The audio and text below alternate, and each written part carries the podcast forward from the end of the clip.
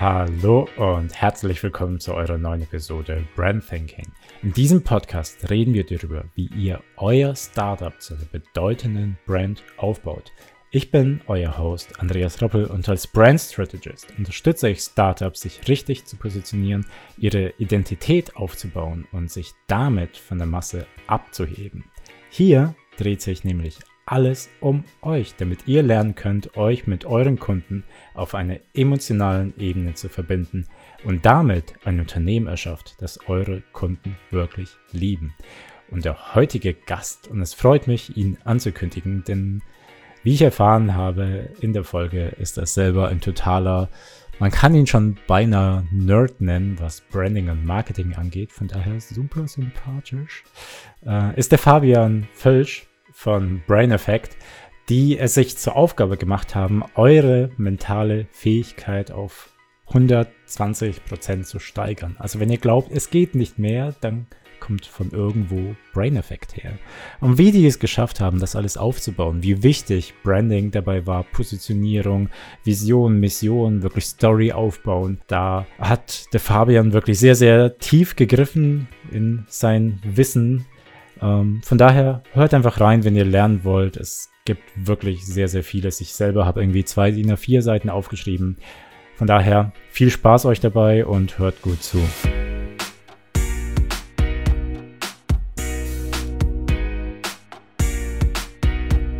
Ja, ich freue mich da sein zu dürfen. Vielen Dank für die Einladung und äh, ich freue mich total heute über eines meiner Lieblingsthemen, ja, glaube ich, Branding zu sprechen. Von der Seite, ähm, ja, schön, dass ich da sein darf. Vielen Dank für die Einladung. Ja, also ich bin Fabian Völsch und ich habe vor knapp zweieinhalb Jahre die große Vision gehabt, ähm, Performance Food für den mentalen Bereich nach Deutschland zu bringen.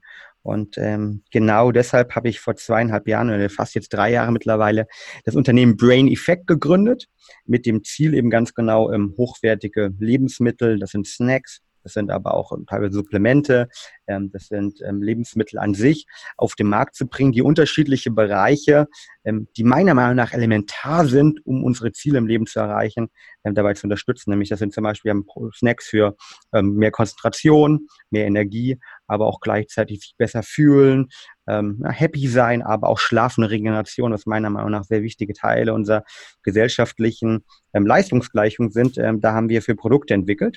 Und das mhm. machen wir jetzt seit zweieinhalb Jahren hier sehr erfolgreich. Wir stellen die Produkte ähm, selbst her, entwickeln mit einem Team von mittlerweile knapp 50 Leuten ähm, hier die Inhaltsstoffe, die Rezepturen selbst und äh, vertreiben die dann in ganz Europa äh, mit dem Ziel, eben Menschen dabei zu helfen, ihre mentale Leistungsfähigkeit zu verbessern. Und dafür steht Brain Effect. Wie ist es dann dazu gekommen, weil du gerade auch so betont hast, dass du eben einfach diese also Performance Food nach Deutschland bringen wolltest? Ähm, also mhm. wie ist es dazu gekommen? Also vor allem weshalb nach Deutschland und wie, wie kamst du ja. auf die Idee? Sehr gute Frage. Ähm, die sozusagen im Englischen sagt man Origin, das ist ja auch für Brand Origin, das ist ja ganz wichtig auch. Ja? Also die mhm. sozusagen der Ursprung unserer Geschichte, der liegt schon vor knapp 15 Jahren. Das mhm. heißt, vor 15 Jahren, da habe ich Leistungssport gemacht und glaube, jeder da draußen, der schon mal ähm, irgendein Hobby oder irgendeinen Sport auf einem ganz, ganz hohen Level gemacht hat, ähm, der kennt das. Ich habe mich da komplett verschrieben. Ich habe irgendwie zehnmal die Woche trainiert, vor der Schule, nach der Schule und habe irgendwie ähm, in der Phase, wo ich dann auch noch ja, pubertär Freundin war und so weiter, eigentlich quasi nur dafür gelebt. Und ich hatte dann ein riesiges Problem, nämlich, dass ich versucht habe, alles unter einen Hut zu bringen und von Schule über Sport, über Freundin, über die ersten Feiereien will man ja auch mal so miterleben. Ähm, und ähm, habe daraus resultieren wirklich nachts sehr, sehr wenig geschlafen, teilweise nachts eine Hausaufgaben noch gemacht, ne, Freunden weg gewesen, wie auch immer. Und ähm, war deshalb bei meinem Leistungssport, Leichtathletik habe ich gemacht, ganz, ganz oft verletzt. Also ich war der typische Trainingsweltmeister, der irgendwie richtig gut im Training war, immer mhm. dort Rekordweiten irgendwie geworfen hat, zu Wettkämpfen gekommen ist und dann meistens dort verletzt war. Und ähm, ich kann mich erinnern, es war im Januar, ähm, es war kalt draußen, mein Vater, ich war wieder verletzt, mein Vater ist Arzt und er hat mir damals eine Studie der Harvard Medical School mitgebracht, die gezeigt hat, dass schlechter Schlaf eigentlich das Verletzungsrisiko bei Leistungssportlern unglaublich erhöht.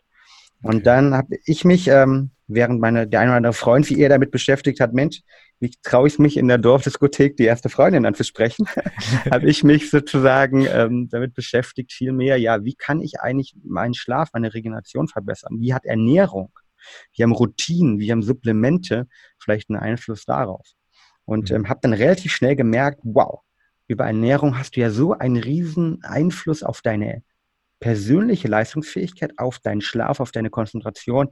Das ist mega spannend, äh, da, da will ich rein. Ich habe mich daraus resultierend dann gegen eine Profikarriere auch entschieden, habe dann normal studiert, Bachelor, Master gemacht und habe dann angefangen, nach dem Master ähm, als strategischer Unternehmensberater zu arbeiten, habe weltweit Konzerne beraten, in einem anderen High-Performance-Umfeld, jetzt nicht mehr im Sport, sondern vielmehr in einem Kontext, wo man 40, 50, 80, auch teilweise 100 Stunden die Woche arbeitet. Mhm. Viele Zuhörer, die Gründer sind, kennen das. Ja, man, man, äh, man will einiges schaffen und ähm, Zeit ist ein hochwertiges Gut, aber die, die Wahrscheinlichkeit, dass man Sachen erreicht, steigt natürlich auch mit der Zeit, die man reinmacht. Und das habe ich dann natürlich auch geglaubt so, und habe dann richtig viel gearbeitet und bin dann irgendwie auch wieder knapp vor der Wand gefahren und habe mich dann zurückbesinnt auf die Erfahrung aus dem Leistungssport damals und habe gesagt, Mensch, ich muss meine Ernährung wieder in den Griff bekommen, ich muss meinen Schlaf in den Griff bekommen, um letztendlich ähm, ja, gesund, aber auch leistungsstark durchs Leben zu gehen. Mhm. Und ähm, habe dann wieder diese Rolle rückwärts gemacht, und habe wieder realisiert, wie einfach, wie wichtig ähm, die Ernährung ist, was man machen kann über Ernährung, gerade in Verbindung mit Routinen, Verhaltensweisen. Und ähm, genau diese, ja, diese beiden sozusagen großen Takeaways, sowohl aus dem Leistungssport, aus dem Spitzensport, als auch aus dem Bürokontext, dem High-Performance-Kontext der Beratung dort, haben wir dann vor zweieinhalb Jahren in die Market Brain Effekt reinfließen lassen, weil ich halt gemerkt habe als Person, wie unglaublich stark Ernährung einen Einfluss auf meine Leistungsfähigkeit hat, auch messbar, Blut messbar, Insulinlevel, Blutzuckerlevel, aber auch Schlafregeneration messbar. Und dafür steht heute, wie gesagt, die Market Brain Effekt. Also wir versuchen über natürliche Inhaltsstoffe, die eine Wirkung haben, die sozusagen auf der einen Seite für die Konzentration, aber auch für die Regeneration darauf einzahlen, Produkte zu bauen. Und ähm, das nenne ich dann Performance Food. Und das ist ähm, das Ziel, was wir haben, was wir verfolgen. Okay.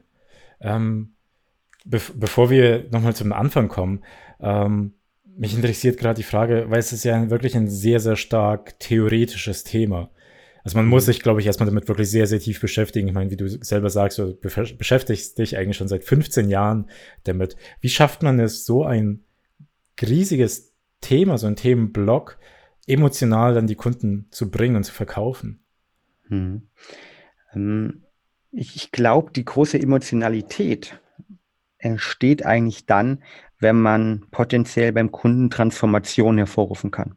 Mhm. Und ich habe mich ja selbst transformiert, ich habe mich selbst verändert ähm, von jemand, der ein Ziel hatte, aber nicht wusste, wie er hinkommt und ganz, ganz viel gefallen ist und teilweise auch seine Gesundheit aufs Spiel gesetzt hat, mhm. zu jemandem, der nach wie vor ein klares Ziel hat, aber heute Tools an der Hand hat, die richtigen, ich sag mal, irgendwie Gewohnheiten an der Hand hat und Ernährungsweisen an der Hand hat, um das Ziel zu erreichen, aber auf eine gesunde Art und Weise, also gesunde High Performance. Und ähm, das ist ein Transformationsprozess. Und ich glaube, das Schönste, was man machen kann, meiner Meinung nach, ist ähm, Punkt eins, Kunden zu helfen. Und mhm. Punkt zwei, Kunden zu helfen, diesen Transformationsprozess durchzumachen. Und da haben wir ähm, bei Brain Effect ähm, unterschiedliche Kundengruppen. Wir haben so eine Kundengruppen, zählen viele Gründer, viele Berater, viele Leistungssportler. Wir haben zum Beispiel äh, Fußball-Bundesliga-Stars irgendwie ähm, bis irgendwie E-Sport-Stars, Schalke 04 zum Beispiel irgendwie auch ähm, oder Triathlet bis halt hin zu deutsche Bankvorständen, die die Produkte nutzen. Und vielmehr, äh, wir haben zwei, zwei Arten, will ich sagen. Die einen, die sagen, ja, ich beschäftige mich damit, ich fühle mich selbst als Biohacker, ich fühle mich als Selbstoptimierer, ich fühle mich als High Performer und ich möchte irgendwie mehr wissen darüber auch. Und die versuchen wir ähm, sie emotional abzuholen, indem wir die Transformation skizzieren und auch mhm. sozusagen das, das, das Endlevel, was ich persönlich bei mir kennengelernt habe, zu skizzieren, also ganz klar den Endzustand, ja, mhm. dem zu sagen, okay, du kannst eben aufwachen halt, ne? Und es gibt die Tage vielleicht früher, wo du, wo du keine Energie hattest, und dann gibt es die Tage, die du schon kennst halt, ne, wo du aufwachst voll Energie und du willst den Tag rocken. Mhm. Und wir wollen dir helfen, einfach mehr von diesen Tagen zu bekommen. Das heißt, mhm. eine klare Endskizzierung und die interessieren sich dann für dieses Wie. Und dann haben wir auch eine zweite Kundengruppe, die sagen, du Fabian, was du machst und ich finde es toll, dass du der Versuchskaninchen der deutschen Nation bist äh, für Biohacking und dass dir die Kameras folgen und dass du quasi Sachen vor der Kamera machst. Aber ganz ehrlich, ich möchte einfach nur das Produkt haben und das soll funktionieren und äh, dafür steht das. Ja, unsere, unsere mhm. Produkte, die heißen ja auch wie Lösungen. Unsere Produkte heißen Sleep für den Schlaf, die heißen Mut ne, für ähm, sozusagen sich gut fühlen. Es geht um ähm, Awake, Being Awake, Being Energized. Also die Namen sind sozusagen auch, die Produktnamen sind Lösungen. Die sagen, Mensch, ich will diese Lösung haben, weil ich äh, fliege jetzt rum, Anti-Jetlag, ne? ich will die Lösung dafür haben, damit ich in meinem nächsten Business-Meeting besser fühle. Oder ich möchte den Kickbar haben, das ist ein, der erste ich sag mal, Nussriegel ohne Zucker in, in Europa, den wir gebaut haben, plus extra ähm, Koffein aus Guarana mit drin, ja, der den Blutzuckerspiegel stabil hält und gleichzeitig den Kick gibt. Ich möchte den einfach haben als gesunden Snack und irgendwie wieder funktioniert, interessiert mich. Hauptsache, ich habe meinen Blutzuckerspiegel stabil, kann mich konzentrieren und fühle mich gut. Und die beiden Gruppen haben wir. Und ähm, beide holen wir aber emotional ab, unabhängig davon, wie tief sie reingehen wollen, mhm. durch diesen transformatorischen Gedanken, den wir haben. Mhm. Und der steckt in meiner persönlichen Vita drin, aber den transferieren wir auch auf unsere Marke, auf unser Branding und auf die ganze Markenkonstrukt. Also im Grunde, ihr habt, sag ich mal, ihr kommuniziert über die typische Heldenreise. Also am Anfang bin ich irgendwie so der lasche Typ, der irgendwie kaum aus dem Bett kommt. Und am Ende des Tages bin ich der Held, der irgendwie einen neuen Job hat, sofort irgendwie äh, oben aufsteigt, zum CEO aufsteigt. Und das, das versucht ja. ihr eben in eure Geschichte zu packen das ist jetzt ein bisschen überspitzt, ja, aber ja, äh, du, du, durchaus in diesem Bereich. Ich würde es vielleicht ein bisschen anders ähm, phrasen. Ich, ähm, wir kommunizieren so, dass jeder schon der Held in sich hat irgendwie mhm. und das. Tool schon in sich drin hat. Und es gibt gewisse Tage, wo wir uns als Helden fühlen und es gibt gewisse Tage, wo wir uns nicht als Helden fühlen und wir geben einfach Leuten das Toolset an die Hand, mehr von diesen Heldentagen zu haben. Das mhm. heißt, wir holen einfach kitzeln ähm, sozusagen in ihnen etwas, etwas raus und mehr raus. Und das ist unsere, unser Gedanke. Also ein sehr starker transformatorischer Gedanke sozusagen ähm, in Bezug auf, ähm, ja, also ein Marketing-Slogan von uns zum Beispiel, wir sind die extra 10% in deinen 110%. Mhm. Also wir richten uns an Leute, die gesund schon leben, die sich vielleicht mit Sport beschäftigen, die sich mit mentaler Leistungsfähigkeit beschäftigen, mit Selbstoptimierung beschäftigen oder auch einfach sagen, ja, du, Leistungsfähigkeit ist mir wichtig mhm. und ähm, ich möchte jetzt noch für die Tage, wo ich mal Probleme, Herausforderungen habe oder einfach, wo ich wenig Zeit habe, wo ich gestresst bin, wo ich viel arbeite, möchte ich ähm, hochwertige Lösungen haben, die natürlich sind, die sicher sind und die, ähm, die mir helfen, die mich unterstützen und das ist sozusagen dann unsere, unsere Thematik. Also aus der Heldenreise angelehnt, mhm. aber ähm, sozusagen mehr aus dem, wir holen das raus und transformieren das, was schon da ist bei dir. Mhm. Wolltest du denn sagen, dass ihr, so kurz gesagt, einfach ein gutes Gefühl verkauft? Ähm, wir verkaufen unter anderem gutes Gefühl, aber vielmehr ähm, der Name Brain Effect steht ja auch schon für den Effekt, der dahinter ist, was mhm. ein Versprechen ist. Mhm. Und ähm, das haben wir bewusst damals gewählt, auch nach sehr, sehr vielen unterschiedlichen Diskussionen, weil natürlich der der Brain-Effekt in dem Namen Brain-Effekt schon eine, ein Versprechen ist. Mhm. Und demzufolge kannst du natürlich jetzt nicht mit irgendwelchen placebo-orientierten äh, Bachblüten, also nichts gegen Homöopathie, aber äh, auftauchen. Ähm, von der Seite ähm, versuchen wir schon und wir kommen eher aus einem wissenschaftlichen Kontext auch. Ähm, wir haben mhm. selbst hier von den 50 Mitarbeitern sieben, acht ähm, mittlerweile der Produktentwicklung tätig. Das sind promovierte Biochemiker, wir haben jetzt eine promovierte ähm, Neurobiologin gerade eingestellt, ähm, Lebensmitteltechnologen, Ernstwissenschaftler, Sportwissenschaftler, die sozusagen diese Produkte bauen und dafür sorgen, dass wir auch einen Effekt haben. Mhm. Das heißt, ähm, neben dem sozusagen guten Gefühl des Ganzen verkaufen wir auch den Effekt dort hinter, den man auf der einen Seite selbst wahrnehmen kann, mhm. ne, dadurch, dass man sich einfach besser fühlt, aber wir auch klar versuchen, diesen Effekt messbar zu machen. Das heißt zum Beispiel der Grund, warum unsere Produkte, wenn man möchte, sie mit einem, ähm, ja, mit einem Bundle, einem Blutbundle, Blutanalyse-Bundle bzw. Biomarker-Bundle verkauft werden. Das ist dann sozusagen ein, ähm, mit einem Startup mit zusammenarbeiten. Im Service Screen heißen die hier aus Deutschland auch, ähm, wo man dann zu Hause als Beispiel ähm, einmal sein Serotonin-Level, mein Cortisol-Level messen kann, also quasi vom Stresshormon oder vom Glückshormon und kann ich dann schon, okay, wie ist mein vorher mein Wert? Jetzt nehme ich die Produkte, wie viel soll ich davon nehmen und wie ist der Wert dann danach, um sozusagen neben der ähm, qualitativen, ich fühle mich besser, mir geht's besser, ich kann Bäume ausreißen, noch eine quantitative Messgröße dahinter zu haben. Mhm. Oder wir arbeiten sehr stark, ähm, ich trage hier zum Beispiel ähm, ähm, gerade einen Ring, das ist ein Schlaftracker, ein Aura-Ring sozusagen, ein sehr bekannter Schlaftracker aus Finnland und ähm, unsere Produkte kann man zum Beispiel sehr schön auch mit Schlaftrackern validieren. Das heißt, wir haben neben diesem guten Gefühl auf der einen Seite klar den Effekt, ja, die Veränderung, die Transformation, die wir sozusagen unter unterführen, unterbuttern oder unterbuttern das falsche Wort, sondern eher ähm, ein Foundation gesetzt haben, also einen Grund unten drunter gesetzt haben über hochwertige Trackbarkeit, sei es über einen Schlaftracker, sei es über Bluttest, aber sei es über auch generelle Biomarker-Tests. Mhm, alles klar. Ähm, bevor wir jetzt da irgendwie tiefer reinsteigen, nochmal ein kurzer Zoom zurück ähm, zu den Anfängen. Also du hattest die Idee, ihr habt dann, du hast dann, ähm, soweit ich gelesen habe, ja ein, äh, ein Venture gefunden, beziehungsweise eben mhm. ein, ein Investor, der dich da finanziert hat. Genau. Wie habt ihr denn begonnen? Also ihr habt gegründet und dann, wie seid ihr, wie habt ihr es geschafft, zu dem Brain Effect zu werden, das ihr heute seid? Das ist eine sehr gute Frage halt. Ne? Und ähm, ich glaube, es ist eine Kombination von vielen ähm, unterschiedlichen Punkten natürlich auch. Ich will vielleicht mal die zwei oder drei größten, wichtigsten Punkte für mich zumindest kurz ähm, highlighten. Also, ne, du hast es am Anfang direkt angesprochen. Ähm, die Gründungsgeschichte ist vielleicht typisch für, für den typischen Berliner Kontext hier. Also ähm, Idee von einem ähm, einer Person, sprich mir, nämlich mentale Performance Food ähm, nach Europa zu bringen. Und ähm, das Geld hatte ich leider nicht. Mhm. Ähm, ich komme jetzt weder aus einem besonders reichen Elternhaus noch ähm, habe ich irgendwie ähm, selbst äh, viel Geld schon irgendwie angehäuft in meinem Leben. Das heißt, ähm, irgendwo mussten die Ressourcen her und die habe ich dann in Form von einem Investor gefunden, der Schober Venture Gruppe mit einem ähm, ja, mit dem ähm, sozusagen CEO der Gruppe, der selbst unglaublich stark in diesen Thematik geführt ist und ähm, deshalb typische Idee von mir, äh, Finanzen von Seiten des Investors.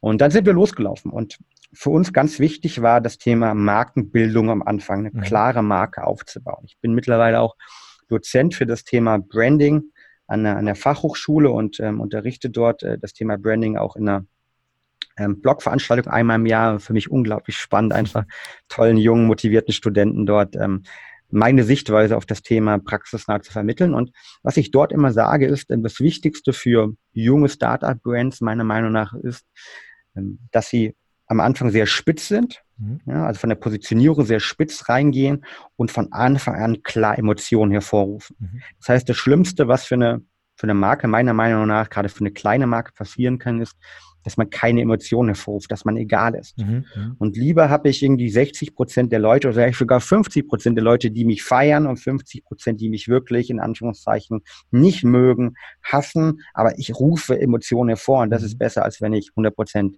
der Bevölkerung egal bin. Und das war natürlich unser Auftrag am Anfang ganz klar. Wir möchten eine Marke bauen, die sich an diese High Performer richtet und wir möchten eine Marke bauen, die Emotionen hervorruft. Und wie haben wir das gemacht? Wir haben das gemacht, indem wir uns am Anfang überlegt haben, okay, wie können wir ganz genau das eigentlich ähm, erzeugen?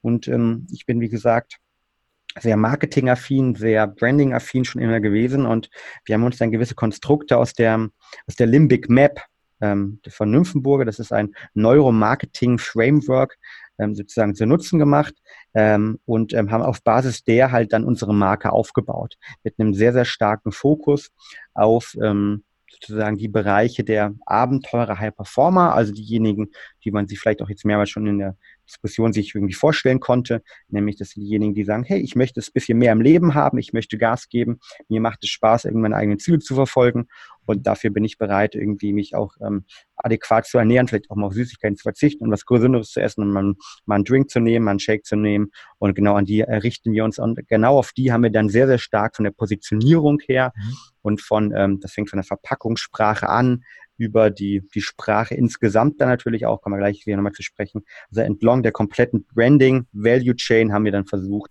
ähm, diese, diese Zielgruppen anzusprechen mit einer sehr starken Positionierung. Mhm. Genau, das ist so das erste Thema Branding, das ganz wichtig war. Und dann im, im Folgenden, ne, ich gesagt, erster Punkt war irgendwie einen Investor finden, war wichtig. Zweiter Punkt war eine starke Brand aufbauen. Und dritten Punkt war natürlich diese Brand dann marketingtechnisch zu unterlegen, zu unterfüttern und nach draußen zu bringen. Und ähm, da haben wir von vornherein eben auf unterschiedliche Kanäle gesetzt, was, glaube ich, ganz wichtig war. Ähm, es gibt selten irgendwie, dass ein Kanal meiner Meinung nach bei Gründern oder bei jungen Startups funktioniert und haben versucht, unterschiedliche Sachen anzutesten, zu evaluieren, wie das funktioniert und im, im vierten Teil ähm, sehr, sehr datengetrieben vorzugehen. Also ich bin ein großer Freund von ähm, datengetriebenen ähm, Aktivitäten, selbst unsere Branding-Aktivitäten, marketingorientiert, mhm. versuchen wir immer irgendwie Daten und strukturiert zu machen, mhm. messbar zu machen, eventuell, wenn es irgendwie möglich ist. Weil ich glaube, das ist der Unterschied gerade als Gründer, wenn man sein Geld zusammenhalten muss, wenn man nicht so viel hat, dass man irgendwie ganz klar versucht, okay, das zu machen. Und das sind, glaube ich, so die vier großen, ähm, ja, ich sag mal, ähm, Leuchttürme, die, die wir aufgebaut haben und uns, die uns heutzutage auch noch dann die unterschiedlichsten Aktivitäten sozusagen als Satelliten kreisen. Super. Es war sehr, sehr viel. Vielen, vielen Dank, dass du so ausführlich gesagt hast. Ähm, das sind jetzt verschiedene Themen, die äh, bei mir irgendwie aufgekommen sind. Also zum einen Thema Positionierung. Ich meine, klar, ihr habt euch ganz, ganz spitz positioniert, was die Zielgruppe angeht. Jetzt wart ihr aber in einer Zeit, 2015, wo gerade so Supplements, Nutritions und so weiter ein sehr, sehr großes Hype-Thema waren. Also sind ja, glaube ich, quasi täglich unzählige Startups aus dem Boden gesprießt, auch in Deutschland, also gefühlt, mhm. ähm, für mhm. mich jetzt. Wie habt ihr es geschafft, euch eben da so zu positionieren, dass ihr einzigartig wurdet? Hm. Ich glaube, wenn ich mich an die Zeit damals zurückerinnere, dass ähm, auf der einen Seite du vollkommen recht hast im Bereich Nutrition, gerade im Bereich Fitness Nutrition, weil das ein Zeitpunkt, wo gefühlt jeder Influencer äh, auf die Meinung kam, ich gehe, fahre zu irgendeinem Lohnhersteller und äh, mache irgendwie äh, einen Eiweißpräparaten äh, auf. Ähm, was zum glücklicherweise, muss man fast sagen, die meisten auch weg vom Fenster sind, weil ähm, Qualität war, glaube ich, dort nicht immer ähm, das oberste ähm, Gut ähm, und das oberste Ziel. Ähm, das heißt, da hast du vollkommen recht. Wir hatten natürlich von vornherein einen etwas anderen Approach, weil wir gesagt haben, okay, wir wollen eben nicht in diesem Bereich General Nutrition arbeiten, sondern viel, viel spitzer in dem Bereich rein, wo ich glaube, der die Zukunft sein wird, nämlich das ganze Thema mentale Leistungsfähigkeit. Mhm. Mir war eigentlich schon 2015 klar, dass der Fitnessbereich komplett saturiert ist von der betriebswirtschaftlichen Perspektive und von einer visionären Perspektive, dass ich der Meinung bin, dass einfach auch das Gehirn, unsere mentale Leistungsfähigkeit in der Zukunft viel, viel wichtiger wird als der Körper. Mhm.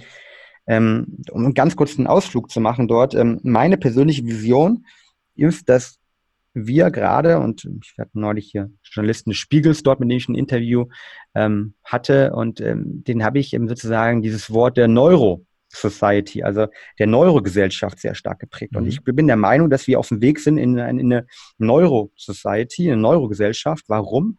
Ähm, weil wir künstliche Intelligenz haben, weil Roboter immer mehr unsere, ich sage mal, standardisierten, repetitiven Aufgaben ähm, wegnehmen und wir ersetzt werden. Und was uns als Menschen in den nächsten fünf bis zehn, zwanzig Jahren differenzieren wird von den Maschinen, von der künstlichen Intelligenz, sind nun mal Themen wie Empathie, Kreativität, mentale Leistungsfähigkeit. Und diese mentale Leistungsfähigkeit wird uns differenzieren von den Maschinen. Und jetzt kann man sich die Frage stellen, einfach, was ist mentale Leistungsfähigkeit? Und das ist die Kombination meiner Meinung nach aus ähm, Neurotransmittern, die wiederum über Ernährung gebildet werden, über Mikro- und Makronährstoffe und Routinenverhaltensweise Glauben setzen. Mhm. Und ähm, das ist, glaube ich, wichtig. Und da wollen wir mit Brain Effect sozusagen und wollten 2015 schon, jetzt komme ich zurück zu deinem Thema, ähm, 2015 schon eigentlich der Ansprechpartner sein. Das heißt, wir haben uns von vornherein sehr, sehr stark positioniert über einen komplett neuen Ansatz, den es damals im Markt gar nicht gab. Es gab ein paar Nootropica-Startups vielleicht, die ein paar Konzentrationsprodukte verkauft haben, aber keiner, der gesagt hat, ich gehe die mentale Leistungsfähigkeit ganzheitlich an und ähm, das hat uns sehr stark differenziert und damit waren wir auch die Ersten und sind nach wie vor, glaube ich, noch einer der wenigen, die sich zumindest die mentale Leistungsfähigkeit in Europa holistisch versuchen ähm, ja, zu verbessern. Mhm. Da, da würde mich jetzt einfach nur interessieren, allein für mich, tut mir leid alle, an alle Zuhörer, aber weil du sagst, dass die mentale Leistungsfähigkeit das sein wird, was uns ausmacht. Also Empathie gebe ich dir vollkommen recht, aber hätten mhm. eine KI beziehungsweise ein Roboter nicht die absolute mentale Leistungsfähigkeit bezogen auf einfache Denkprozesse? Einfache Denkprozesse definitiv, aber wenn es um Thema geht wie Kreativität, wenn es um mhm. Thema geht, ähm, Sachen miteinander zu verknüpfen, out of the box denken, mhm. ähm, selbst konzentriert ähm, in sich Sachen einarbeiten, in den Flow State zu kommen und dann neue, neuartige Lösungen für bekannte strukturelle Probleme zu finden. Mhm. Da ist, glaube ich, ähm, sozusagen der Mensch ähm, der, der Unterschied. Und äh, für mich zählt zum Beispiel Themen wie die Kreativität an sich, ähm, ist ein elementar wichtiger Bestandteil, mhm. ähm, eben ganz genau ähm, der Thema, der Thema der mentalen Leistungsfähigkeit einfach auch. Also quasi bestehende Informationen aus komplett unterschiedlichen Bereichen miteinander zu verknüpfen. Und soweit ich die Forschung kenne, ähm, werden wir als Menschen mit unseren sozusagen Fähigkeiten dort immer noch ähm, in Zukunft ähm, einen großen Unterschied machen können.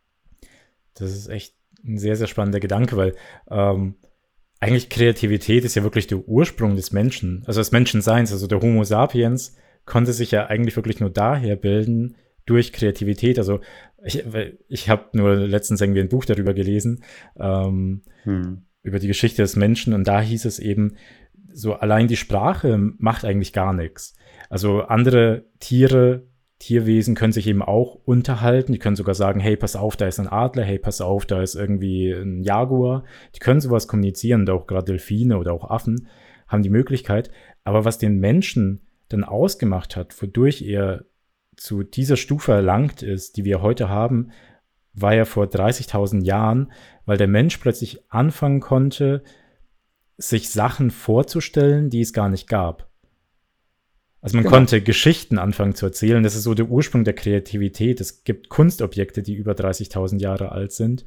Ähm, und das ist wirklich so dieser Ursprung, was uns dann plötzlich ausgemacht hat. Und das ist total faszinierend, das äh, gerade über diesen Punkt auch zu reden. Ja, de definitiv. Und ich glaube, das ist ein Unterschied. Und für diejenigen, äh, die sich biochemisch daran interessieren und sagen, okay, Kreativität ist doch jetzt irgendwie was ganz anderes, hat auch nichts mit Ernährung zu tun, eben doch, weil Kreativität auch sehr stark über unsere Neurotransmitter im Gehirn, über Serotonin, Dopamin zum Beispiel, mitgesteuert wird. Ähm, die Leute, die glücklich sind, sind nun mal kreativer und die Wahrscheinlichkeit, dass ich, wenn ich in diese Flow-Zustände komme, die man ja über verschiedenste Aspekte schaffen möchte, kann ich halt durch, durch externe Routinen zu kommen, aber ich brauche auch erstmal die sozusagen biochemische neuronale Futter dafür und das mhm. sind nun mal Mikro- Makronährstoffe, vor allem Mikronährstoffe, äh, essentielle Aminosäuren als Beispiel. Ja, genau. Was sind es denn für Stoffe? Also woher weiß ich zum Beispiel, was mir dann eigentlich selber fehlt? Hm. Ja, gut, das ist immer eine ähm, sehr spannende Frage, weil ähm, dann müsste man sich fragen, was, was bedeutet eigentlich fehlen wiederum halt. Ja? Mhm. Also ähm, wir zum Beispiel, wir richten uns niemals an Leute, die irgendwie krank sind, weil wir sagen, okay, da gibt es Ärzte und die machen das besser und ähm, die sollen das auch gut machen. Aber es gibt natürlich in unserem System leider viel zu wenig Leute, die gesunden Leuten helfen wollen, gesund zu bleiben, beziehungsweise gesünder slash leistungsfähiger zu sein. Und deshalb ist die Frage immer, wo ein Mangel entsteht, eine Frage, wo sich die Wissenschaft sehr, sehr stark streitet. Ähm, bei uns geht es vielmehr darum, dass wir ähm, gut geölte Motoren schaffen wollen, die mhm. perfekt mhm. laufen halt, ja, sozusagen äh, die, die Schmiere perfekt ist, die, die äh, tuckern ähm, und äh, maximal leistungsfähig sein. Um die geht es so. Und es geht nicht darum, irgendwie einen Kolbenschaden zu reparieren, sondern vielmehr einen gut geölten Motor zu schaffen. Und deshalb, und das ist das Problem, deshalb merkt man manchmal auch gar nicht, dass man in einem Mangel ist, mhm. beziehungsweise dass irgendwie Sachen nicht funktionieren, sondern man merkt es erst, wenn man eine Messung macht oder man merkt, okay, hm, da gab es jetzt irgendwie Tage, wo ich mich extrem gut gefühlt habe, da war ich im Flow-Zustand. Und dann überlegt man sich, hm, was habe ich denn da gemacht? Wie habe ich mich vielleicht gestern Nacht geschlafen? Wie habe ich mich ernährt? Habe ich gestern Alkohol getrunken? Was habe ich heute Morgen gegessen? Hm, vielleicht hat das damit zu tun. Mhm. Und äh, diesen Prozess, den wollen wir halt deutlich vereinfachen, indem wir sagen, Mensch, genau diese Erfahrung haben wir gemacht, genau da haben wir die wissenschaftliche Expertise und wir können dir sagen, pass mal auf irgendwie, ähm, um einen kleinen Ausflug wieder hier zu machen, ähm, der Neurotransmitter Acetylcholin, der sorgt dafür, dass die Informationen zwischen den Synapsen übergeben werden. Der ist mhm. ganz, ganz wichtig und ähm, wenn der irgendwann mal, äh, wenn ich viel lange über einen langen Zeitraum denke, dann fällt sozusagen die Resyntheserate und wenn ich da gewisse Sachen esse, gewisse Sachen supplementiere, dann kann ich dafür sorgen, dass ich mich länger konzentrieren kann und eben nicht in dieses Konzentrationsloch reinfalle. Und da gibt es wissenschaftliche Studien und dann geben wir den Leuten, sagen Leute, okay, das ist die Option die du hast und ähm, haben, bauen dann natürlich darum dann Produkte, ähm, die man zum Beispiel nutzen kann, wenn man in längerfristigen Konzentrationsphasen dran ist, ähm, um dafür zu sorgen, dass diese Acetylinproduktion halt weniger sinkt. Und ähm, das sind sozusagen solche Ansätze, die wir versuchen ähm, sozusagen zu spielen, beziehungsweise zu gestalten. Aber ganz klar, es geht hier nicht um einen Mangel, sondern es geht vielmehr darum, wie kann ich ein besonders gut geöltes System schaffen. Mhm. Oder ich mag ganz gerne jede Literation aus dem Sport, weil ich aus dem Sport komme und jeder versteht. Es geht nicht darum, äh, Verletzungen ähm, sozusagen zu, ähm, ja, ähm, zu reduzieren. Es geht vielmehr darum zu sorgen, dass ich möglichst schnell, möglichst effektiv sprinten kann und die besten Entscheidungen auf Platz treffe. Also im Grunde eigentlich vorzusorgen, dass es gar nicht zu den Verletzungen kommt sozusagen. Ne? Jein, also äh, vorzusorgen auf Verletzung wäre, wie gesagt, zu sagen, okay, ich sorge vor, dass ich nicht krank werde, aber wir mhm. sind ja eigentlich zwei Schritte weiter. Wir wollen, okay. wir wollen ja gar nicht, gar nicht sagen, wir wollen dafür sorgen, dass ich wirklich schnell sprinten kann. Mhm. Es geht nicht darum, um mal also Usain Bolt als Beispiel zu bringen. Wir wollen nicht davor sorgen, dass Usain Bolt keinen Muskelfaserriss bekommt, also krank wird, sondern wir wollen dafür sorgen, dass er möglichst schnell sprinten kann oder noch schneller sprinten kann. Mhm. Ähm, das hatte leider schon seine Karriere, glaube ich, beendet. Von der Seite ähm, weiß ich, ob er noch schneller sprinten wird in Zukunft, selbst mit Brain Effect Produkten. Aber ähm, im Endeffekt des Tages geht es darum, eher gesund Menschen zu helfen, leistungsstark zu sein mhm. und ähm, ja, teilweise auch gesund zu bleiben, aber vor allen Dingen leistungsstark zu sein. Okay, okay, Dankeschön. Also kurz nochmal zur Positionierung. Ich würde das mal gerne zusammenfassen, so wie ich es verstanden habe und äh, du kannst mich gerne eines Besseren belehren. Im Grunde eigentlich zusammengefasst, ihr seid auf der Welle und dem Trend aufgeschwommen. Also ihr habt einfach diese Welle genommen äh, von Supplements, Nutritions etc. Habt aber gesagt, hey, alle anderen gehen jetzt in diesen Fitnessbereich. Wir machen es ganz anders. Wir gehen einfach an die, ich sag mal übertrieben gesagt, Büromenschen, die eigentlich nur sitzen und einfach, die sich aber einfach mental verbessern wollen, nicht körperlich. Äh, also das ist körperlich ist die Folge des Mentalen, aber ihr setzt sozusagen eine Wurzel an und nicht irgendwo an der Seite.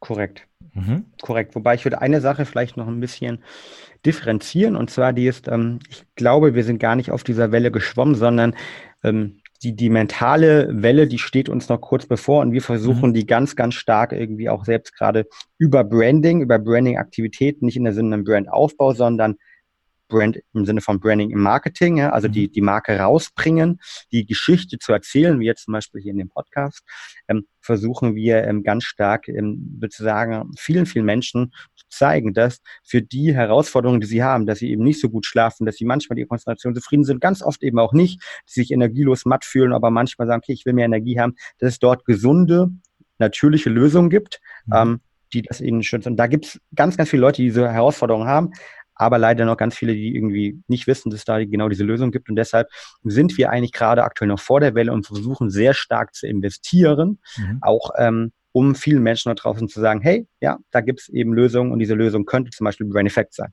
Mhm. Sehr gut. Ähm, Thema Marketing. Wie habt ihr damit angefangen? Also was waren jetzt so die speziellen Kanäle? Wie war ja euer, euer Messaging konstruiert? Was habt ihr nach außen gebracht? Hm. Ja, also ähm, für mich jemand, äh, für mich als ähm, Branding-Nerd, muss ich fast sagen. ähm, also jemand, der sich zumindest mit dem Thema sehr beschäftigt und auch richtig Spaß dran hat, mhm. ähm, Marken aufzubauen, Emotionen hervorzurufen, war es halt klar, dass für uns erstmal Konsistenz der Marke ganz, ganz wichtig ist. Mhm. Also die Konsistenz der Marke, das heißt, in, im, im ersten Schritt haben wir haben sozusagen unsere Brandwerte unsere Values, die wir haben, unsere Mission und Vision ganz klar ähm, runtergeschrieben und aufgebaut und zu sagen, okay, was soll eigentlich die Marke Brain Effect machen und was ist unsere Vision? Unsere Vision zum Beispiel ist heute noch genau die gleiche, nämlich, dass wir ähm, gesagt haben, bis 2022 möchten wir ähm, mit Brain Effect äh, 10 Millionen Menschen in Europa dabei helfen, Mentalathleten geworden zu sein. Mhm. Und äh, das ist unsere Mission, die sich dann auf Basis der Vision, die wir damals ähm, entwickelt haben, abgeleitet hat. Und dann war es im nächsten Schritt ganz wichtig, dass wir diese, ja, diese Marke runterschreiben. Wie soll die Marke wahrgenommen werden? Was, ist, was sind die, die Werte der Marke, ja? die mhm. Brand Values sozusagen? Und diese Brand Values dann wirklich in ein Design zu gießen im ersten Schritt, ähm, das ganz genau sich dort an unserer Zielgruppe sowohl orientiert, an der Positionierung orientiert, äh, die wir am Anfang ja schon angesprochen hatten, mhm. aber auch äh, natürlich ganz klar an den Werten und äh, der Vision orientiert, um, um dann natürlich von da an auch die Marketing-Messages, die, die Sprache, die wir nutzen, all dem Ganzen sozusagen zu entsprechen zu lassen. Also du findest auf unserer Webseite sehr, sehr viele ähm, starke Adjektive, die die Transformation unterstützen mhm. ähm, in unserer Sprache. Also wir sind sehr adjektivlastig. Ähm, wir versuchen sehr stark den transformatorischen Gedanke, den ich erleben durfte, als ich zum ersten Mal unsere Produkte genutzt habe oder natürlich vorher als ich selbst irgendwie noch experimentiert habe, diese transformatorischen Gedanken halt sehr stark in der Markenwahrnehmung auch äh, zu nutzen und zu spielen. Und ähm, auch die Geschichten, die wir rund um die Marke aufbauen. Es sind vor allen Dingen sehr viele auch User Stories, die wir von Kunden ähm, bekommen. Das ist natürlich sehr, sehr schön, dass man selbst die Geschichten sich teilweise nicht irgendwie ausdenken muss, sondern dass die Geschichten einfach sehr stark oft von Kunden kommen, die uns ihre Geschichten erzählen und die wir dann äh, vertonen, verbildlichen hm, wie auch immer. Ähm, das sind sozusagen das Ganze. Und das Wichtige entlang dieser kompletten Wertschöpfungskette von der Entwicklung der Markenvision mit der Mission, den Werten, der Positionierung, über dem Design, der Sprache und dann der Ansprache des Kunden, die muss halt sehr konsistent sein. Mhm. Und ähm, das, ist, ähm, das ist eine Sache, auf die ich sehr stark geachtet habe im ersten Schritt. Und ähm, dann war ja deine Frage eben noch, okay, was heißt das denn konkret in der, in der, Kanalaussteuerung? Wir haben dann gar nicht so sehr gesagt, okay, wir möchten uns jetzt einen Kanal nutzen, sondern haben vielmehr gesagt, okay, wir wissen gar nicht, welcher Kanal der relevante, der richtige ist, wo wir diese Zielgruppe treffen. Wir haben zwar Hypothesen vorher gebildet, aber wir haben gesagt, okay, wir möchten, möchten diese Hypothesen testen einfach auch. Mhm. Und deshalb haben wir von Anfang an unterschiedlichste Kanäle angetestet mit klaren KPIs immer. Also um ein konkretes Beispiel zu bringen, wenn man jetzt einen Budget hat, nehmen wir einfach mal ein Budget von 100.000 Euro an. Ähm, dieses 100.000 Euro Budget haben wir ganz klar gesagt, okay, ähm, wir geben uns irgendwie sechs Monate, mhm. um, um sozusagen die, die Resultate zu generieren. Ähm, und ähm, drei Monate sind davon wirklich Testing. Testingphasen und ähm, mhm. für das Testing allokieren wir 30 Prozent, ne, also 30.000 Euro. Für die Aussteuerung allokieren wir 70 Prozent Also dann ähm, genau die 70.000 Euro und dann haben wir uns überlegt, okay, über welche Kanäle möchten wir austesten? Das kann natürlich Instagram, Social Media sein, es kann mhm. Facebook Ads sein, es kann Google sein, das können äh, Podcasts sein, die man macht, das können irgendwie äh, Events sein und so weiter und haben dann äh, diese Kanäle runtergeschrieben, haben uns klar gesagt, okay, was ist unsere Hypothese? Treffen wir dort unsere Zielgruppe? Ähm, haben dort äh, KPIs wirklich definiert und ähm, haben dann die ersten 30.000 Euro in unterschiedlichen Sachen ausgegeben, evaluiert, wo wir den, den größten Return on Investment bekommen, also sozusagen für die für diejenigen, die ähm, noch nicht so weit sind, ähm, Return on Investment einfach gesprochen, also wo kriegen wir für den einen Euro, den wir reinstecken, das meiste zurück. Mhm. Optimal ist es mehr ein Euro, manchmal ist es auch leider nicht so. Ähm, und ähm, haben dann daraus resultiert gesagt, okay, wie kommen wir einfach unser Budget äh, hinschiften? Weil im Endeffekt des Tages geht es ja als Unternehmer nicht darum, äh, welchen Kanal ich bespiele, sondern welcher Kanal mir sozusagen ähm, am meisten Geld zurückgibt. Ne? Weil ich mhm. habe ja meistens kein unendliches Geld, dass ich sagen kann, ja, ich habe jetzt drei Kanäle, die gut funktionieren, dann schütte ich jetzt eine Million auf drei Kanäle, sondern ich habe wahrscheinlich eben nur 200.000, 500.000, vielleicht auch nur 50.000 oder 10.000 am Anfang zur Verfügung. Und da muss ich mich ja entscheiden, welcher Kanal bringt mir jetzt sozusagen das meiste Geld zurück? Also wo bekomme ich sozusagen für einen Euro, den ich einsetze, optimal ähm, die meisten Euros zurück? Und ähm, so haben wir dann unsere Marketingkanäle am Anfang sehr stark ausgesteuert. Okay. Oh, war wieder sehr, sehr viel Inhalt. Es sind wieder einige Punkte, die ich gerne ansprechen würde. Ähm, vielen, vielen Dank erstmal. Also zum einen, finde ich das richtig klasse, dass, äh, wie du gezeigt hast, wie man wirklich eine Vision, Mission äh, einfach definiert. Also für alle nochmal, weil bei euch ist es wirklich ein Paradebeispiel. Eine Vision ist etwas ganz, ganz Klares, worauf man hinarbeitet. Es ist wirklich ein Ziel, wie 1969 einen Mann auf den Mond schicken. Ähm, also bis, bis Ende des Jahrzehnts wird ein Mann auf dem Mond sein. Bei euch ist es eben bis 2022 möchtet ihr 10 Millionen Leuten helfen. Das ist ein ganz, ganz klares Ziel, das erreicht werden kann. Eine Mission ist dann etwas eher Inspirierendes. Es ist einfach eine Gestaltung davon, weshalb stehen wir wirklich jeden Tag auf? Was wollen wir erreichen? Wie können wir den Menschen helfen? Und ähm, auch sehr, sehr spannend bei euch eben, wie ihr euer Marketing eben dann, sag ich mal, datengetrieben äh, validiert habt auch. Zusammengefasst, glaube ich, kann ich sagen, es geht darum, wirklich A, sich ein festes Budget vorzugeben, wie viel möchte ich wirklich ausgeben.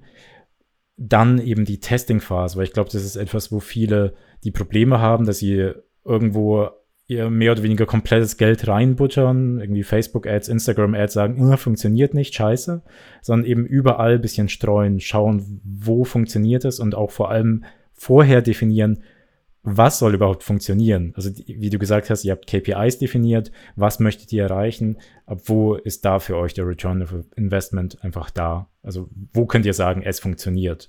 Ohne da ein Ziel zu haben, kann man einfach nicht sagen, funktioniert es oder funktioniert es nicht. Und da ist genau. ja zum Beispiel auch die ähm, Customer Lifetime Value ein wichtiger Begriff, denke ich mal, ähm, so dass ihr, vielleicht kannst du ja sagen, ob das für euch relevant ist. Also es geht einfach nur mhm. darum zu wissen, okay, ich spiele jetzt eine Werbung aus und pro, also jeder Kunde kostet mich meinetwegen 10 Euro. Ähm, jetzt verkaufe ich Produkte vielleicht nur für 5 Euro, was im ersten Moment vielleicht ein Minus darstellt. Aber wenn ihr ein Produkt habt, das über einen längeren Zeitraum genommen wird, also ihr den Kunden fangt und ihr sagen könnt, okay, mit diesem einen Kunden nehmen wir zwar mit, mit dem ersten Kauf eine 5 Euro ein, aber über ein Jahr gesehen sind es dann eben 200 Euro, dann seid ihr wiederum im Plus. Und mhm. ähm, so kann man das eben auch dann anfangen zu steuern. Ja, definitiv. Also ähm, das Thema Customer Lifetime Value versus Customer Acquisition Kosten, also ähm, anders gesprochen, der Ertrag, den mir ein Kunde in seinem Lebenszyklus sozusagen gibt, also den Umsatz, mhm. den ich mit dem mache, minus sozusagen den Akquirierungskunden, also den Betrag, den ich ausgeben muss, um einen Kunden von jemandem, der mich überhaupt nicht Brain Effect kennt, zu einem Brain Effect Fan zu machen oder zumindest zum ersten Käufer zu machen. Das sind Metriken, mit denen wir sehr stark intern arbeiten. Also mhm. eigentlich unsere Hauptmetriken eigentlich. Mhm. Und ähm, ich glaube, das sind auch Metriken, mit denen ein Großteil der E-Commerce orientierten Companies arbeiten oder alle Unternehmen arbeiten sollten, die zum einen eine gewisse finanzielle Basis hinter sich haben, also die sich auch leisten können, dass der erste Kunde, komme ich gleich nochmal drauf, eben nicht profitabel ist. Ja? Mhm. Das bedeutet nämlich dann auch in, in, in dem Schluss, ähm, dass äh, je schneller ich wachse, desto mehr Geld ich brauche ich eigentlich. Mhm. Aber da kommen wir gleich nochmal zu. Ähm, aber zumindestens jeder, der ein Businessmodell hat, wo er ähm, ja, Wiederkäufe generieren kann. Also als Beispiel, ähm, Zalando, äh, kennt glaube ich jeder da draußen, ist äh, groß geworden, weil sie ist einer der ersten in Deutschland ganz genau diesen Approach gefahren haben, dass sie sagen, ja Mensch, ich bin mir relativ sicher, wenn er einmal bei uns Schuhe kauft und dann vielleicht sogar die Mode später kauft, der kauft auch sein zweites äh, Modeteil und äh, nächstes Jahr wird es auch wieder eine neue Modelinie geben ja. und wahrscheinlich wird es auch irgendwann wieder Winter werden und ich brauche andere Kleidung. Ähm, auf Basis der Hypothese habe ich gesagt, Mensch, selbst wenn ich jetzt ähm, die ich nach den Sneaker-Kauf oder nach dem Wintermantel-Kauf irgendwie der Kunde negativ ist, weil ich 100 Euro für 100 Euro ihn akquiriert habe, er aber nur irgendwie 80 Euro Umsatz für den äh, reduzierten Wintermantel gemacht habe, weiß ich, der kommt im Sommer wieder. Und im mhm. Sommer muss ich eben nicht diese 100 Euro mehr zahlen, um zu akquirieren, sondern vielleicht zum Reaktivieren nur noch 2, 3 Euro. Oder er kommt direkt einfach zu mir. Und damit ist der Lando groß geworden. Deshalb ist das, glaube ich, für alle Unternehmen, für alle Gründer eine extrem wichtige KPI, die Punkt eins in einem Bereich sind, wo Wiederkauf ein Thema ist. Also mhm. wenn ich irgendwie, deshalb sind, laufen die Matratzen-Startups meiner Meinung nach auch nicht mehr so gut alle, weil eine Matratze kaufe ich mir halt alle acht Jahre oder vielleicht sogar alle zwölf Jahre nur. Oder allgemein hm? Möbel-Startups oder Möbelstartups, äh, Home24, mhm. die gerade gefühlt vor die Hunde gehe. Ich bin gerade mhm. meiner Freundin umgezogen hier. Äh, wir richten einmal ein, aber das war so viel Aufwand. Ich möchte gar nicht mehr in den nächsten fünf Jahren umziehen. Äh, äh, das, das, ist absurd, ja. Und ähm, so geht es wahrscheinlich vielen da draußen. Das heißt also, wenn ich jemand aber hingegen bin, wie wir, ähm, der, der Lebensmittel, Snacks, der ähm, Supplemente verkauft, der Kleidung verkauft, der, der Lifestyle-Gadgets verkauft, ähm, wo immer mal jede Saison sich was ändert, wo man monatlich vielleicht eine neue Packung haben will. Ja, Kosmetik ist natürlich das beste Beispiel halt, ja, oder mhm. Haarprodukte. Mhm. Also da, wo man sagt, ja, äh, ich will, dass die Haare auch die nächsten fünf Jahre noch gut aussehen, jetzt kaufe ich mir jeden Monat eine Packung. Ähm, das ist natürlich optimal für genau so ein Customer Lifetime Value. Erster Punkt. Und zweiter Punkt, man muss natürlich ähm, einem klar sein von der Business-Perspektive, das ähm, sollte man so operieren. Je schneller man wächst, desto mehr Geld braucht man. Mhm. Weil wenn ich natürlich 20, 200, 5000 Kunden akquiriere, die erstmal alle nicht profitabel sind, weil ich ja irgendwie, nochmal das Beispiel Zalando, 100 Euro ausgebe, 80 Euro zurückbekomme, bedeutet das, dass ich bei den 5000 Kunden jetzt ganz genau ne, jeweils 20 Euro, ne, also 100.000 Euro minus gemacht habe, mhm. auch wenn ich weiß, dass sie langfristig irgendwann, wenn sie dann nach zwei Monaten, sechs Monaten, zwölf Monaten nochmal kaufen, positiv sind. Das bedeutet, je schneller ich wachse, desto mehr Kapital benötige ich und das ist auch der Grund, warum natürlich ähm, am Anfang so die in der deutschen Gesellschaft dachten, also hat Zalando, die spinnen noch, die haben Verluste, das kann doch nicht funktionieren, etc. Und die machen doch nur Verluste. Und ja, klar, irgendwann, äh, die brauchen auch viel Geld, aber irgendwann kommt der Punkt, wo einfach mehr und mehr Leute nachkaufen und dann ähm, sind diese Modelle halt langfristig sehr, sehr profitabel. Und ähm, das kann man sich natürlich irgendwie auch per Excellence bei Amazon und allen anderen Businesses anschauen, die sehr stark über diese Metriken fungieren. Ist sehr kapitalintensiv, aber langfristig durch, durchaus äh, profitabel und ähm, man kann damit halt sich einen sehr großen Markteinteil sichern. Hm, das stimmt. Ich glaube, da haben vor allem einfach nur Startups ein bisschen ein Problem, die eben nicht so, äh, eben, wie du sagst, Produkte verkaufen, die einfach mehrmals genutzt werden können, beziehungsweise nicht mehrmals, sondern eben, äh, die ich quasi im besten Fall täglich bestellen müsste, um irgendwas zu haben, sondern einfach nur äh, Produkte, die sich nicht abnutzen, die haben einfach dann im Nachhinein Probleme, weil du schaffst es da auch nicht wirklich eine Marke damit aufzubauen. Also du schaffst es nicht in, in den Köpfen der Leute einfach zu bleiben. Wenn ich jetzt irgendwie bei Home24 was bestelle, ähm, oder gehen wir sogar aus, eben Matratzen-Startup, weil die ja noch, äh, noch stärker fokussiert sind auf einzelne Produkte. Ich kaufe da einmal ein, und dann war's das für die nächsten acht Jahre. Bis dahin kann so viel passieren. Ähm, mhm. Und da einfach in den Köpfen der Leute zu bleiben, ist unglaublich schwierig. Ja, vor allem diese regelmäßige Aktivierung. Und wir leben in einer Gesellschaft, wo wir immer mehr Informationen in einer kürzeren Zeit wahrnehmen. Also müssen. es gibt ja einfach einen, müssen auch, ja. Ähm, es gibt ja einen Kampf komplett um den, den First Screen auf dem Handy. Es gibt einen Kampf generell um die Attention Rates der Konsumenten, der, der Zuschauer, der Zuhörer. Der, und die nehmen immer mehr ab. Und wenn man mal heute mhm. sich überlegt, man scrollt durch sein Feed durch, äh, wahrscheinlich man hat irgendwie 0,25 Sekunden, um überhaupt eine Attention zu bekommen. 0,5 Sekunden maximal. Und äh, daraus resultierend äh, wird dieser Kampf immer, immer schwerer und größer, um halt überhaupt mit den Kunden in Kontakt zu sein. Und deshalb äh, bin ich, und deshalb haben wir das Unternehmen auch sehr stark als Direct-to-Consumer-Startup aufgesetzt, also mhm. dass wir eine direkte Kundenbeziehung mit dem Konsumenten haben, weil das, mhm. glaube ich, einer der wenigsten Punkte ist, wo man dann auch noch langfristige Markenbeziehungen aufbauen kann, nämlich dann, wenn man proprietären Kundenzugang hat und dem, mit dem Kunden interagieren kann und damit halt nicht nur seine Loyalität erhöhen kann und den Customer Lifetime Value, weil er mhm. kauft, sondern vielmehr auch eine wirklich starke Interaktion hervorruft und eben nicht ähm, nur über, ich sage mal, Amazon oder nur über, ähm, ja, oder eine Retailer, wo man gar keinen Kundenkontakt hat, nur mit denen interagiert. Ja, absolut. Also glaubst du in dem Sinne, gerade für Produkte wie euch, ähm, dass Markenbildung wirklich essentiell ist? Also dass es nicht über, ich sag mal, reines Marketing, ich zeig mal schöne Bildchen auf Instagram, ähm, dass es damit getan ist? Ja, ich glaube, dass für Produkte, wie wir es sind, für alle Produkte, die im, im Fast-Moving Consumer Space unterwegs sind, also ähm, sehr schnell drehende Produkte, die der Konsument kauft, ist Markenbildung essentiell meiner Meinung nach, um in der Zukunft vom Kunden genutzt zu werden. Also man mhm. muss optimal sogenannte Tribe-Communities aufbauen, mhm. also wirkliche ähm, nicht nur Follower aufbauen, die das toll finden, sondern die möglichst ganz vielen Leuten davon erzählen, die das feiern auch, gerade am Anfang, um sicherzustellen, dass man eben auch ähm, diese, diese direkte ja, diesen direkten Zugang zum Kunden hat und dass der Kunde das auch schätzt. Weil nur dann hat, ist der, die, die Incentivierung so groß, eben nicht zu Amazon zu gehen mhm. und da das Produkt zu kaufen, sondern man will ja, dass er über die eigene App, über die eigene Webseite die Produkte der Kunde kauft, weil man nur damit ihm interagieren kann. Das für diejenigen, die es nicht wissen. Bei Amazon, ja klar, weiß ich, wer sozusagen der Kunde war, aber ich habe keine Möglichkeit, direkt zu interagieren, weil Amazon sozusagen der Gatekeeper ist und ich zum mhm. Beispiel auch keine direkte E-Mail-Adresse bekomme, sondern nur eine gehashte E-Mail-Adresse. Und ich darf auch über die gehashte E-Mail-Adresse die Person nicht anschreiben. Das bedeutet, ich habe eigentlich keine proprietäre direkte Kunden, ja, E-Mail-Adresse und Kundenzugang.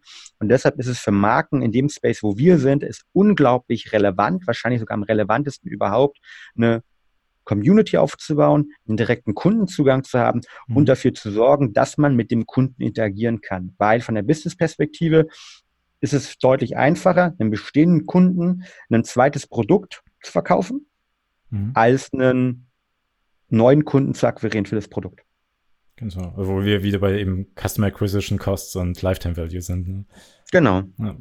Ja, es ist ein spannendes Thema, das du ansprichst mit der Attention Rate, ähm, weil letztlich das ist ja wirklich es wird bei uns immer kleiner, ähm, weil irgendwie Netflix möchte, dass wir da irgendwie ein paar Serien schauen am Tag, dann möchte irgendwie Spotify, dass wir irgendwie Musik hören, irgendwie Podcasts uns anhören, dann gibt es noch Bücher, dann gibt es noch allgemeine Werbung, Supermärkte, wo wir uns befinden und sonst irgendwas. Und ich glaube, es ist vielen tatsächlich auch nicht ganz klar.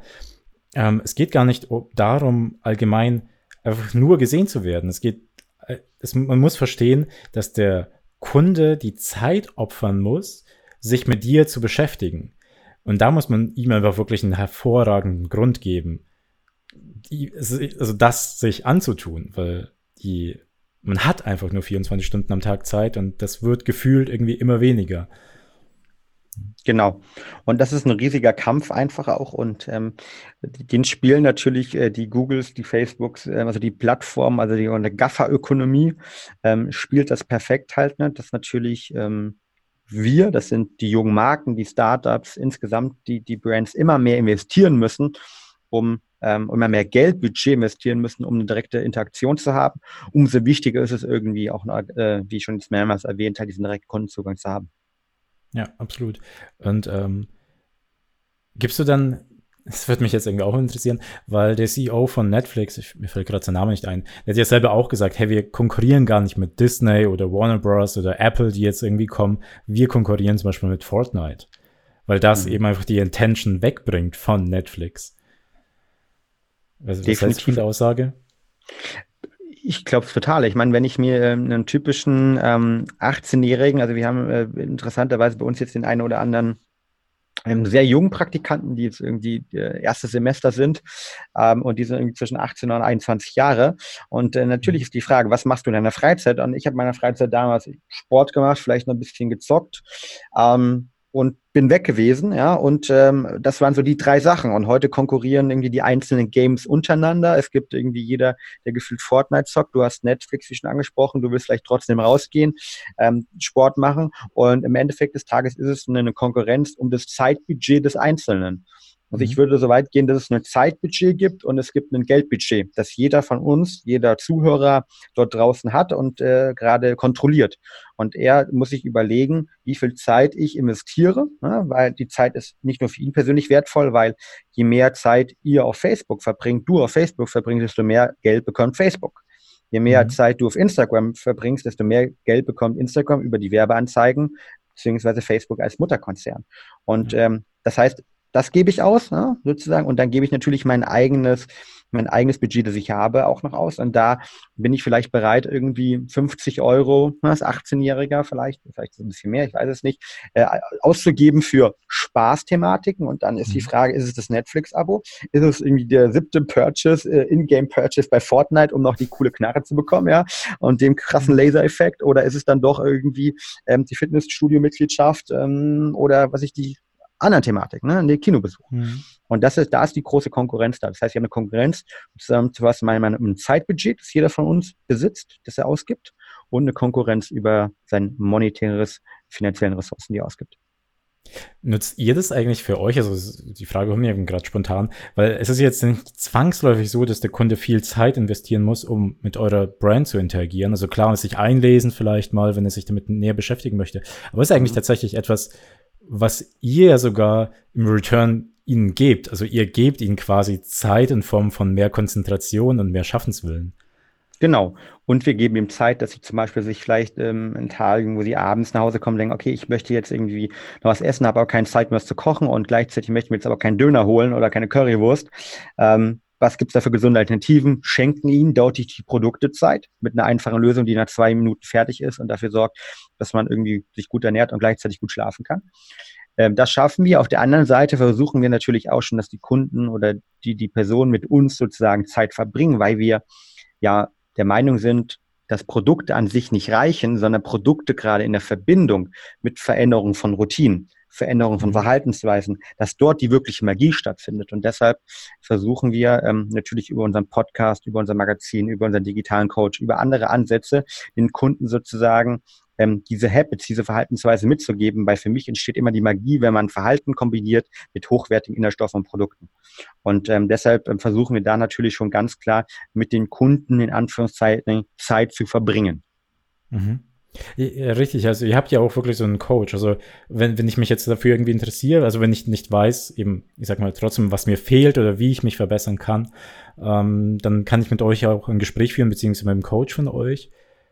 Genau, wir haben Was, mehrere Optionen ja. dort. Ähm, zum einen ist es so, man kann einfach auf die Webseite www.brain-effekt.com gehen mhm. und äh, findet dann auf der, auf der Seite einen digitalen Coach, der einem erstmal irgendwie hilft, die Produkte richtig auszusuchen.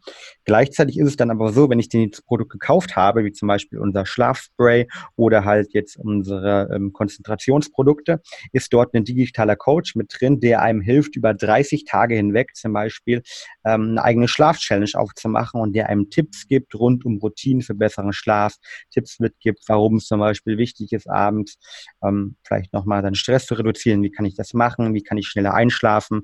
Warum kommt es bei dem Schlaf eher nicht auf die Stunden an, sondern auf die Qualität des Schlafes mhm. und so weiter. Das heißt, wir versuchen dort die, die Kunden sozusagen noch zu begleiten, einfach auch 30 Tage lang mit Tipps und Tricks. Und das heißt, wir haben sowohl ähm, dann auf der Website, wie gesagt, auf, auf Brain Effect auf der Webseite, haben wir den digitalen Coach, der einem bei der Produktauswahl hilft, als auch dann später noch unseren sozusagen dann Schlafcoach beziehungsweise den Produktivitätscoach, der einem dabei hilft, nicht nur das Produkt richtig zu nutzen, sondern vielmehr der einem Verhaltensweisen, Tipps und Tricks rund um Konzentration, Schlaf etc. an die Hand gibt.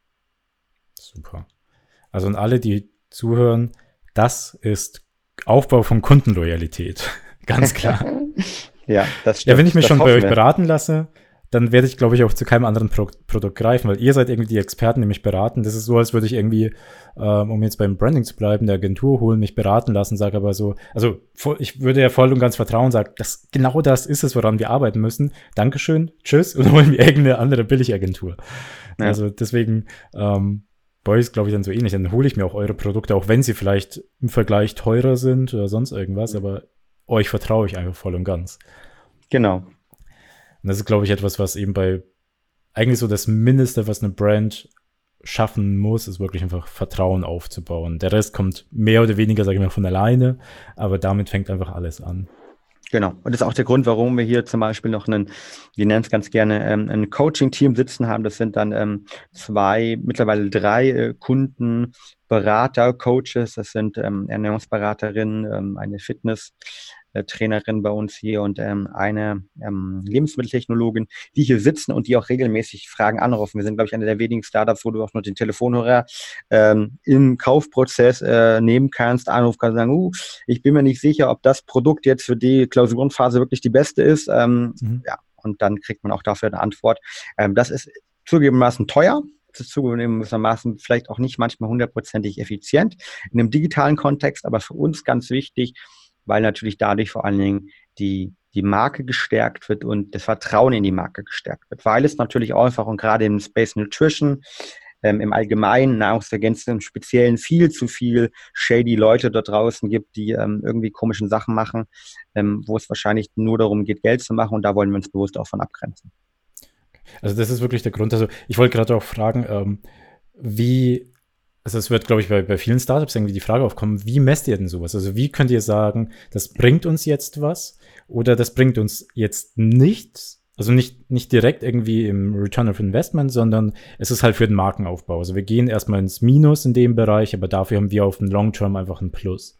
Hm. Ja, also das ist eine ähm, unglaublich komplexe Frage, ähm, aber auch deshalb eine spannende Frage, mit der ich mich versucht habe, auch schon viel zu beschäftigen. Also kann ich eigentlich Branding messbar machen.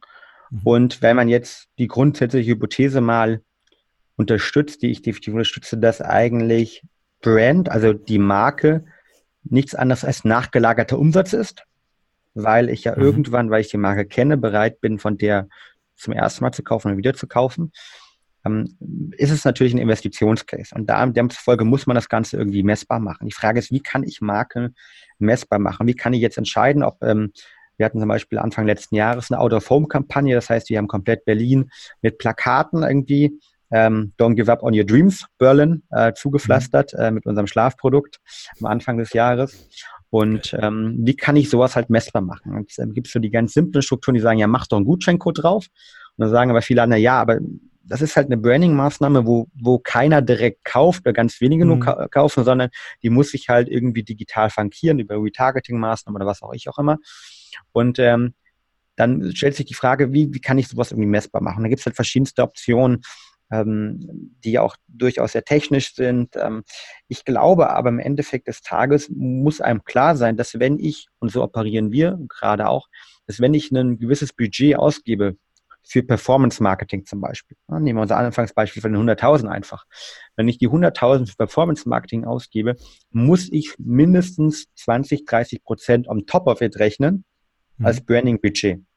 Und das kann ich ja sozusagen auch mit in die Customer Acquisition Kosten des Performance Marketings dann mit mehr oder weniger einpreisen, weil die Wahrscheinlichkeit natürlich deutlich höher ist, dass wenn ich dass ich auf eine Anzeige klicke und sage, boah, genau, äh, die wollte ich schon eh mal kaufen, die habe ich irgendwie im Radio gesehen oder habe ich jetzt bei RTL neulich eine tolle, äh, ein tolles Video über den, den Gründer gesehen, ähm, die wollte ich eh kaufen.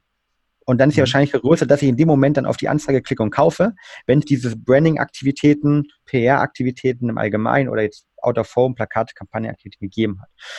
Und das ist mein persönlicher Ansatz dort, also quasi Performance Marketing eigentlich mit einem, mit einem gewissen variablen Branding-Budget zu flankieren, das aber dann in die Performance Marketing ähm, sozusagen Kosten mit eingerechnet wird oder beziehungsweise anders gesprochen in die Customer Acquisition Kosten mit eingerechnet wird, proportional. Mhm. Alles klar. Cool. Ähm, wir müssen, glaube ich, langsam so zum Ende kommen. Ich könnte, glaube ich, noch Stunden mit dir reden und irgendwie mit jeder Antwort kommen nochmal zehn Fragen. Das ist irgendwie so ein unendliches Loch, das sich dir auf, auftut. Ähm, wenn du jetzt nochmal gründen würdest, was würdest du vielleicht anders machen? Was würdest du genauso machen? Wie würdest du einfach beginnen? Also was könntest du jetzt neuen Gründern mit auf den Weg geben, wie sie einfach ihre Marke aufbauen können oder halt allgemein ihr Business aufbauen können? Hm.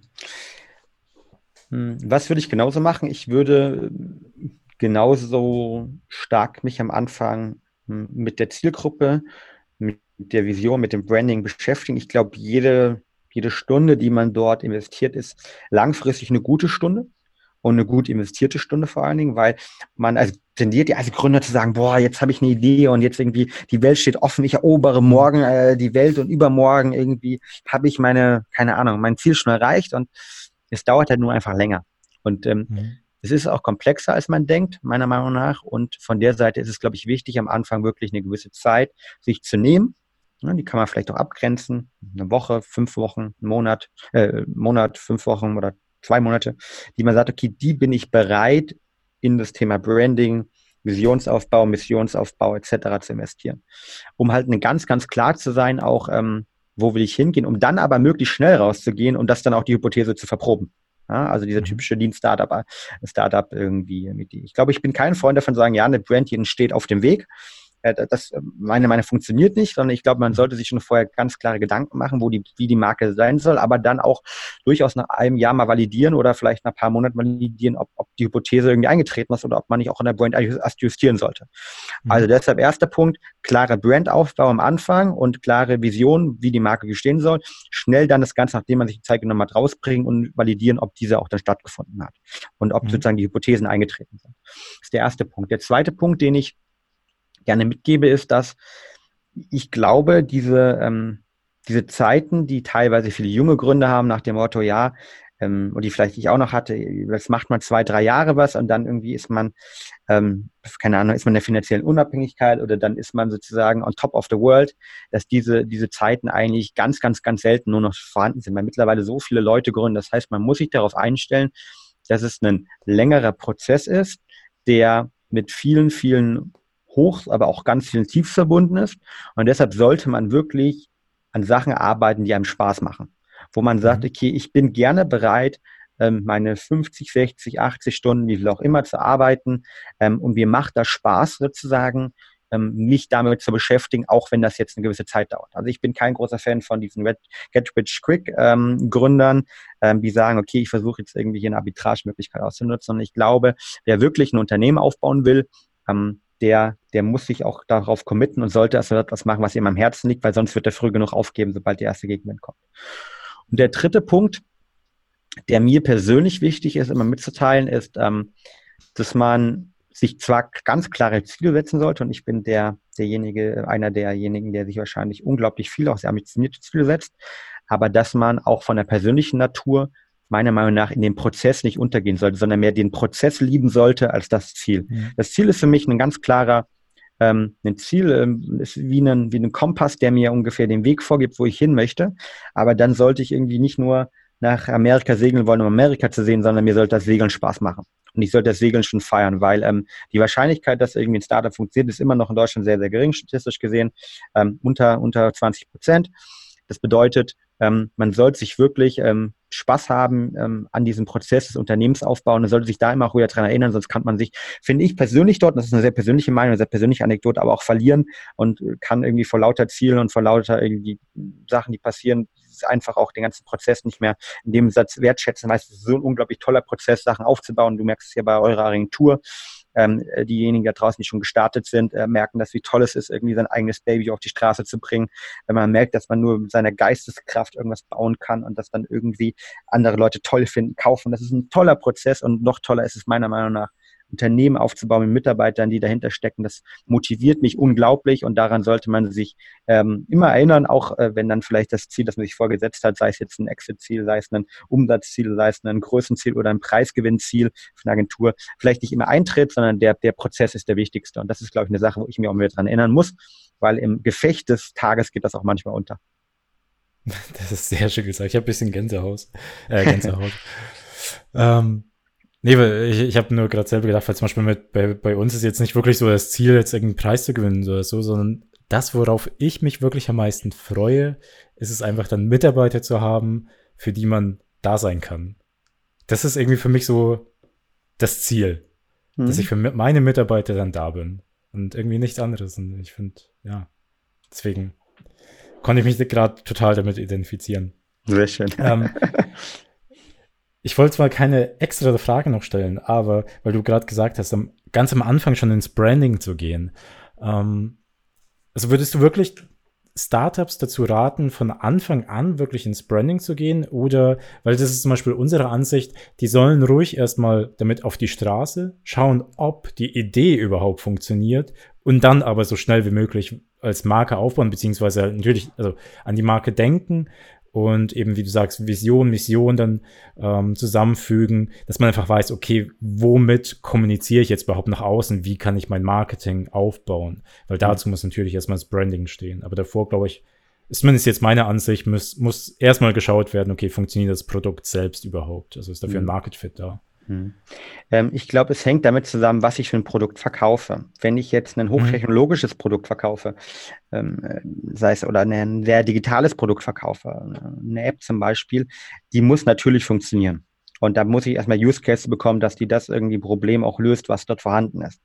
Mhm. Wenn ich aber das schon gemacht habe und ich weiß, dass es eine große Anzahl von Leuten gibt, die dieses Problem haben und ich vor allen Dingen vielleicht sogar in einem fast-moving Consumer Space unterwegs bin, dann glaube ich, ist nicht das Thema Branding in dem Kontext, ich möchte meine Marke rausbringen, sondern dieses Überlegen, eine Brand aufzubauen, beziehungsweise was bin ich denn als Brand, ist elementar, weil mhm. ich glaube nämlich, man kann nicht nicht kommunizieren. Das bedeutet auch, man kann nicht nicht eine Marke sein. Jeder mhm. ist eine Marke und selbst wenn ich im, im Zweifel ein, ein, weißes Papier verkaufe, ist das eine klare Markensprache. Mhm. Und daraus resultierend ähm, finde ich es schon wichtig, sich erst recht, wenn man einen großen Launch plant, ne, und ich spreche jetzt nicht von dem MVP, den man mal testen möchte, sondern in, in dem Schritt sein, wo man sagt, okay, jetzt habe ich vielleicht Investoren gefunden, weil jetzt habe ich mein eigenes Geld investiert in einem etwas größeren Umfang und jetzt möchte ich irgendwie groß dort raus, ist es ganz wichtig, von vornherein darüber zu denken, okay, wie soll ich als Marke wahrgenommen werden? Weil ähm, ich glaube halt, und das zeigt sich zumindest auch meine Erfahrung, dass, wie gesagt, wir einfach nicht eine Marke nicht sein können, dass jeder eine Marke ist, mhm. egal wie er interagiert. Und dass zum anderen das Erfolg und vielleicht auch die Hypothese, ob ähm, ich die ersten Kunden akquiriere, schon sehr stark mit einer Marke zu tun hat. Das heißt, ich kann das tollste Produkt haben, wenn die Marke nicht ansprechend für die Zielgruppe ist. Vor allen Dingen jetzt speziell wieder im Fast Mover Consuming Space, also dort, wo ich oder insgesamt, wo ich viel mit Kunden interagiere, dann glaube ich, wird der Kunde auch letztendlich nicht mit dir das Produkt lieben, feiern, beziehungsweise auch einfach gar nicht nutzen. Mhm. Okay, sehr, sehr spannende Ansicht. Gut, Fabian, vielen, vielen lieben Dank. Uns rennt die Zeit davon. Ähm, eine kleine Aufgabe noch. Oh. Beziehungsweise eine Frage. Wo, wo bewegt sich Brain Effect jetzt in Zukunft hin? Wo seht ihr vielleicht so die ersten, die nächsten drei Jahre, beziehungsweise soweit ihr halt schaut für euch selbst? Mhm. Ja. Wir schauen auf einer Seite natürlich ganz, ganz weit in die Zukunft, äh, ganz visionär. Auf der anderen Seite versuchen wir natürlich auch äh, dann eher noch irgendwie jährlich zu planen. Ja, also ähm, wir äh, werden, also wir haben jetzt, glaube ich, allein gestern nochmal ähm, einen äh, ein neues Produkt gelauncht bei uns auf der Webseite und werden bis Ende des Jahres nochmal fünf verschiedene neue Produkte rund um das Thema äh, Konzentration, Essen, Brain Food 2.0 ähm, ja, launchen. Die findet man alle dann auch bei uns auf der Webseite und äh, vielleicht im einen oder anderen Retail-Store auch. Und das sind so für dieses Jahr die Planung und dann nächstes Jahr geht es sehr stark in die Europa-Expansion. Also wir sind jetzt gerade dabei, in die mhm. UK, nach Spanien, nach Italien, nach Frankreich, ähm, ja, die Märkte mal anzutesten, zu schauen irgendwie, was man dort machen kann. Und ähm, wir freuen uns da sehr auf die äh, zukünftigen Expansionsschritte gemeinsam mit der Marke, gemeinsam mit den Produkten. Und äh, wer das verfolgen will, ähm, www.braineffect-com, äh, brain-effekt.com, so rum.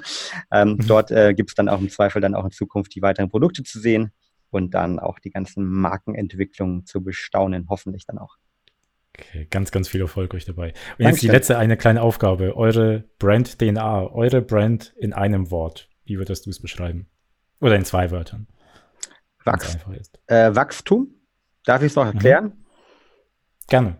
Äh, Wachstum, weil wir für das Wachstum unserer Kunden nach außen stehen, wir für das Wachstum sozusagen insgesamt stehen und ich große Wachstumszahlen habe, aber wir das Wachstum nach innen stehen, weil ich möchte, dass unsere Mitarbeiter, ich persönlich auch diesen Journey wachsen und deshalb ist das Wort Growth bei uns äh, eins der Hauptwörter. Wachstum für unsere Kunden, Wachstum für unsere Mitarbeiter und mich und Wachstum generell mit der Vision nach draußen. Sehr stark. Cool. Vielen, vielen lieben Dank, Fabian. Das war sehr, sehr viel Input, richtig geil. Ich glaube, äh, da kann man wirklich einiges mitnehmen. Ähm, für alle Zuhörer, äh, es gibt auch einen Gutscheincode, ja. wenn ihr den eingebt. Äh, Brain Effect war so lieb und hat einen Gutscheincode gegeben.